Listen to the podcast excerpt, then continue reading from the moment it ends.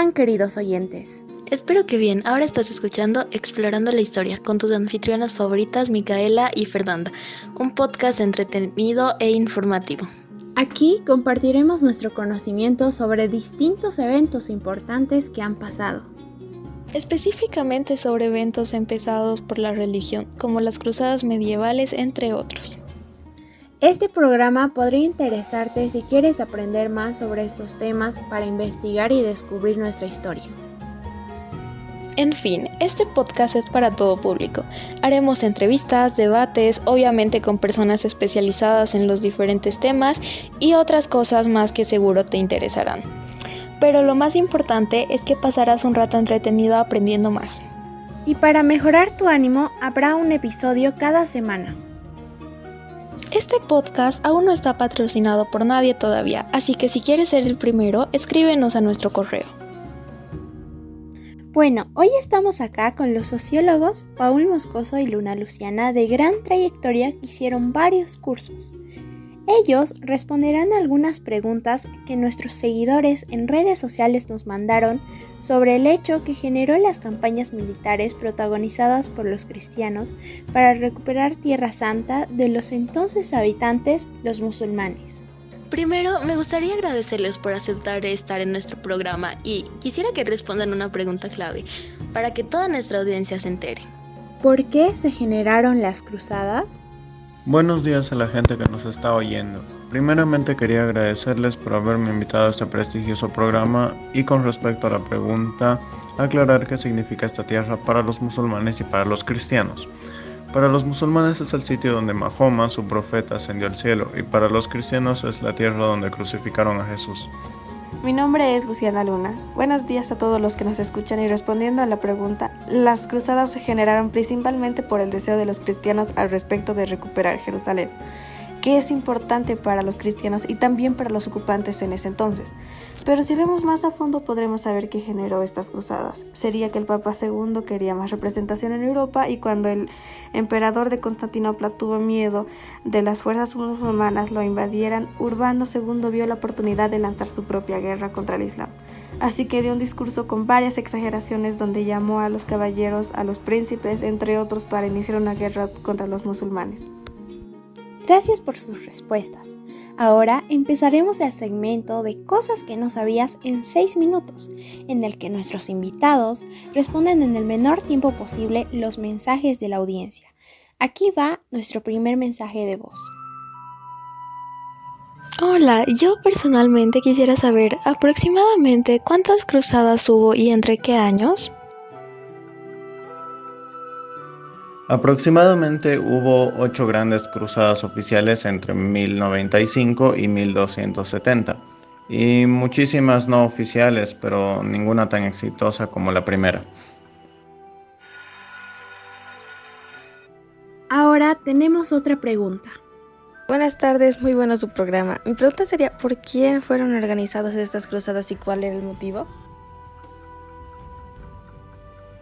Fueron una serie de campañas militares organizadas por papas y potencias cristianas occidentales para retomar Jerusalén y Tierra Santa. Aquí tenemos una nueva pregunta. Perdón, ¿de qué serie están hablando? Sentimos informarle que de ninguna, pero las cruzadas, si fueran una serie, sería muy interesante y apuesto que usted la vería. Lamentamos esta pequeña interrupción, ahora sí vamos con una pregunta de verdad. En la encuesta que pusimos votaron por hacerle esta pregunta. ¿Cuáles serían las causas de la primera cruzada? Es de hecho una pregunta interesante. En la primera cruzada se estableció un precedente para la confusa mezcla de política, religión y violencia que condujeron todas las campañas futuras. El emperador bizantino Alejo I con Comneno vio una oportunidad en obtener ayuda militar occidental para derrotar a los musulmanes que estaban comiéndose su imperio en Asia Menor. Sus respuestas son muy interesantes. Ahora otra pregunta de la audiencia. ¿Cuál cree que serían algunos aspectos negativos de las cruzadas? Los efectos. Aparte de las obvias muertes, vías arruinadas, recursos destruidos y gastados, variaron desde el colapso del imperio bizantino a un agravamiento de las relaciones e intolerancia, las religiones y otras personas en el este y oeste que aún afectan los gobiernos y sociedades de hoy en día. También otro podría ser la anulación del sexto mandamiento bíblico, no matarás que fue anulado durante las cruzadas, pero por el grado, grado de importancia que tiene los mandamientos nunca debería anularse ninguno. Si se anula algún no significa que algo se está haciendo mal. Recibimos otra pregunta. Estuve esperando esta entrevista hace mucho. Mi pregunta sería, ¿por qué tanta gente iba y cuál era la recompensa que recibían? Bueno, la recompensa era que si perdían su vida en batalla en Tierra Santa tendrían un pasaje directo al cielo, que claramente es algo que no se puede comprar de ninguna forma y que tampoco nadie de carne y hueso te puede dar. Es básicamente imposible de obtener.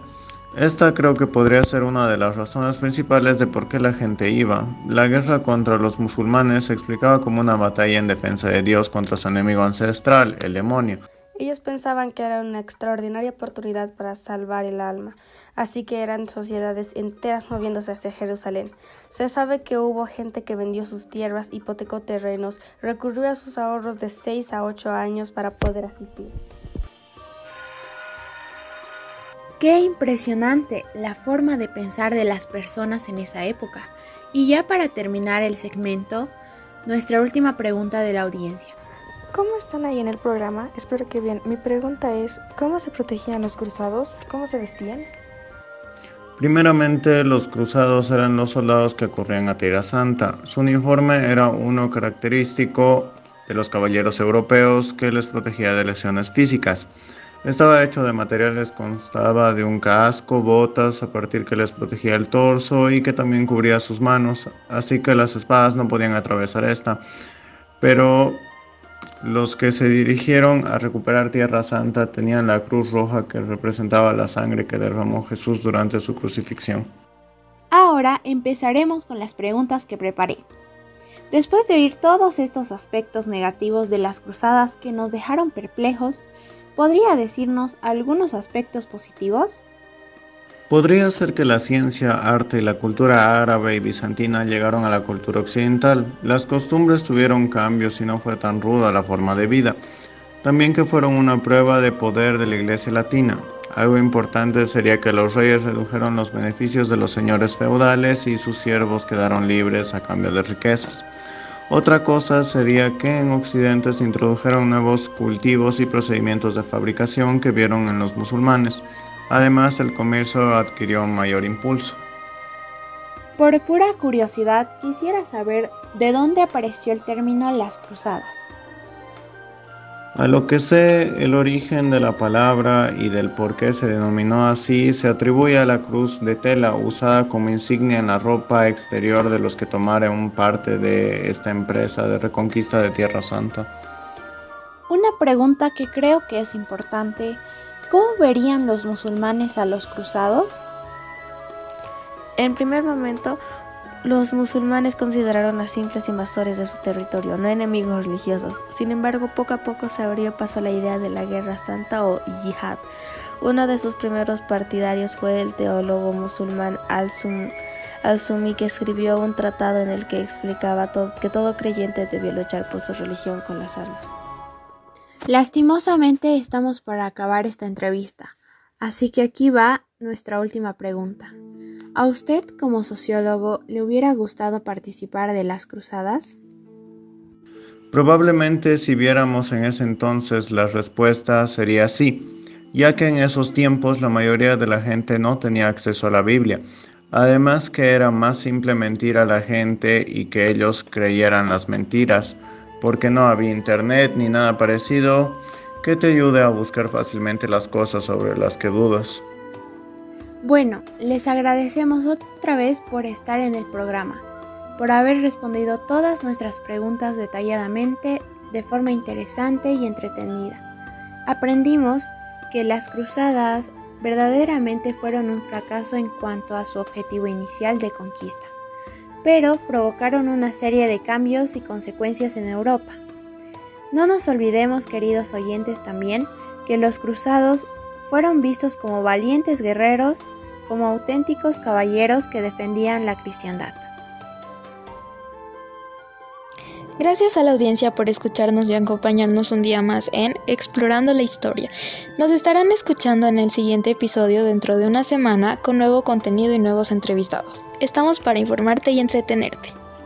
Si usted gusta, también tenemos este programa en inglés para que pueda disfrutarlo y compartirlo.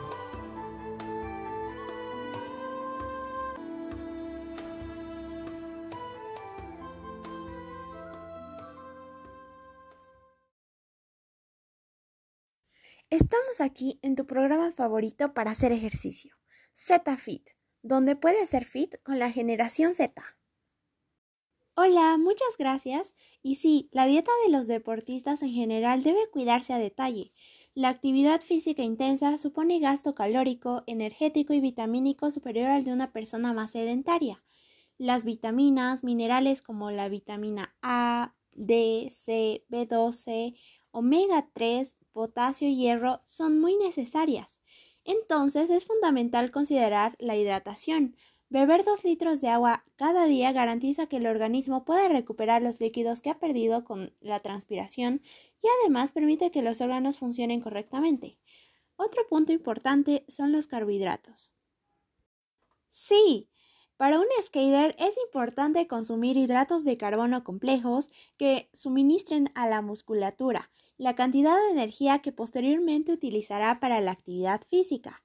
Estos deben provenir de frutas, verduras y legumbres. La manzana, que es rica en vitamina C, fósforo, potasio y calcio. También tenemos a la espinaca, que es una fuente excelente de vitaminas K, A, C, B2 y ácido fólico. También es rica en manganeso, magnesio y hierro. Es importante también la avena, que es rica en zinc, magnesio y vitaminas del complejo B, y tu mejor aliado cuando se trata de evitar un resfriado y que son muy necesarias para producir energía para todo el cuerpo. El brócoli tiene ácido fólico, magnesio, vitaminas del complejo B y la vitamina K, que es excelente para los huesos y también para ayudar a la desintoxicación. Hello, thank you very much. And the diet of athletes in general should be taken care of in detail. Intense physical activity supposes a caloric, energetic, and vitamin expenditure higher than a more sedentary person. Vitamins, minerals such as vitamin A, D, C, B12, omega 3, potassium, and iron are necessary. So, it's essential to consider hydration. Drinking 2 liters of water every day ensures that the body can recover the fluids that it has lost through the perspiration and also allows the organs to function properly. Another important point is carbohydrates.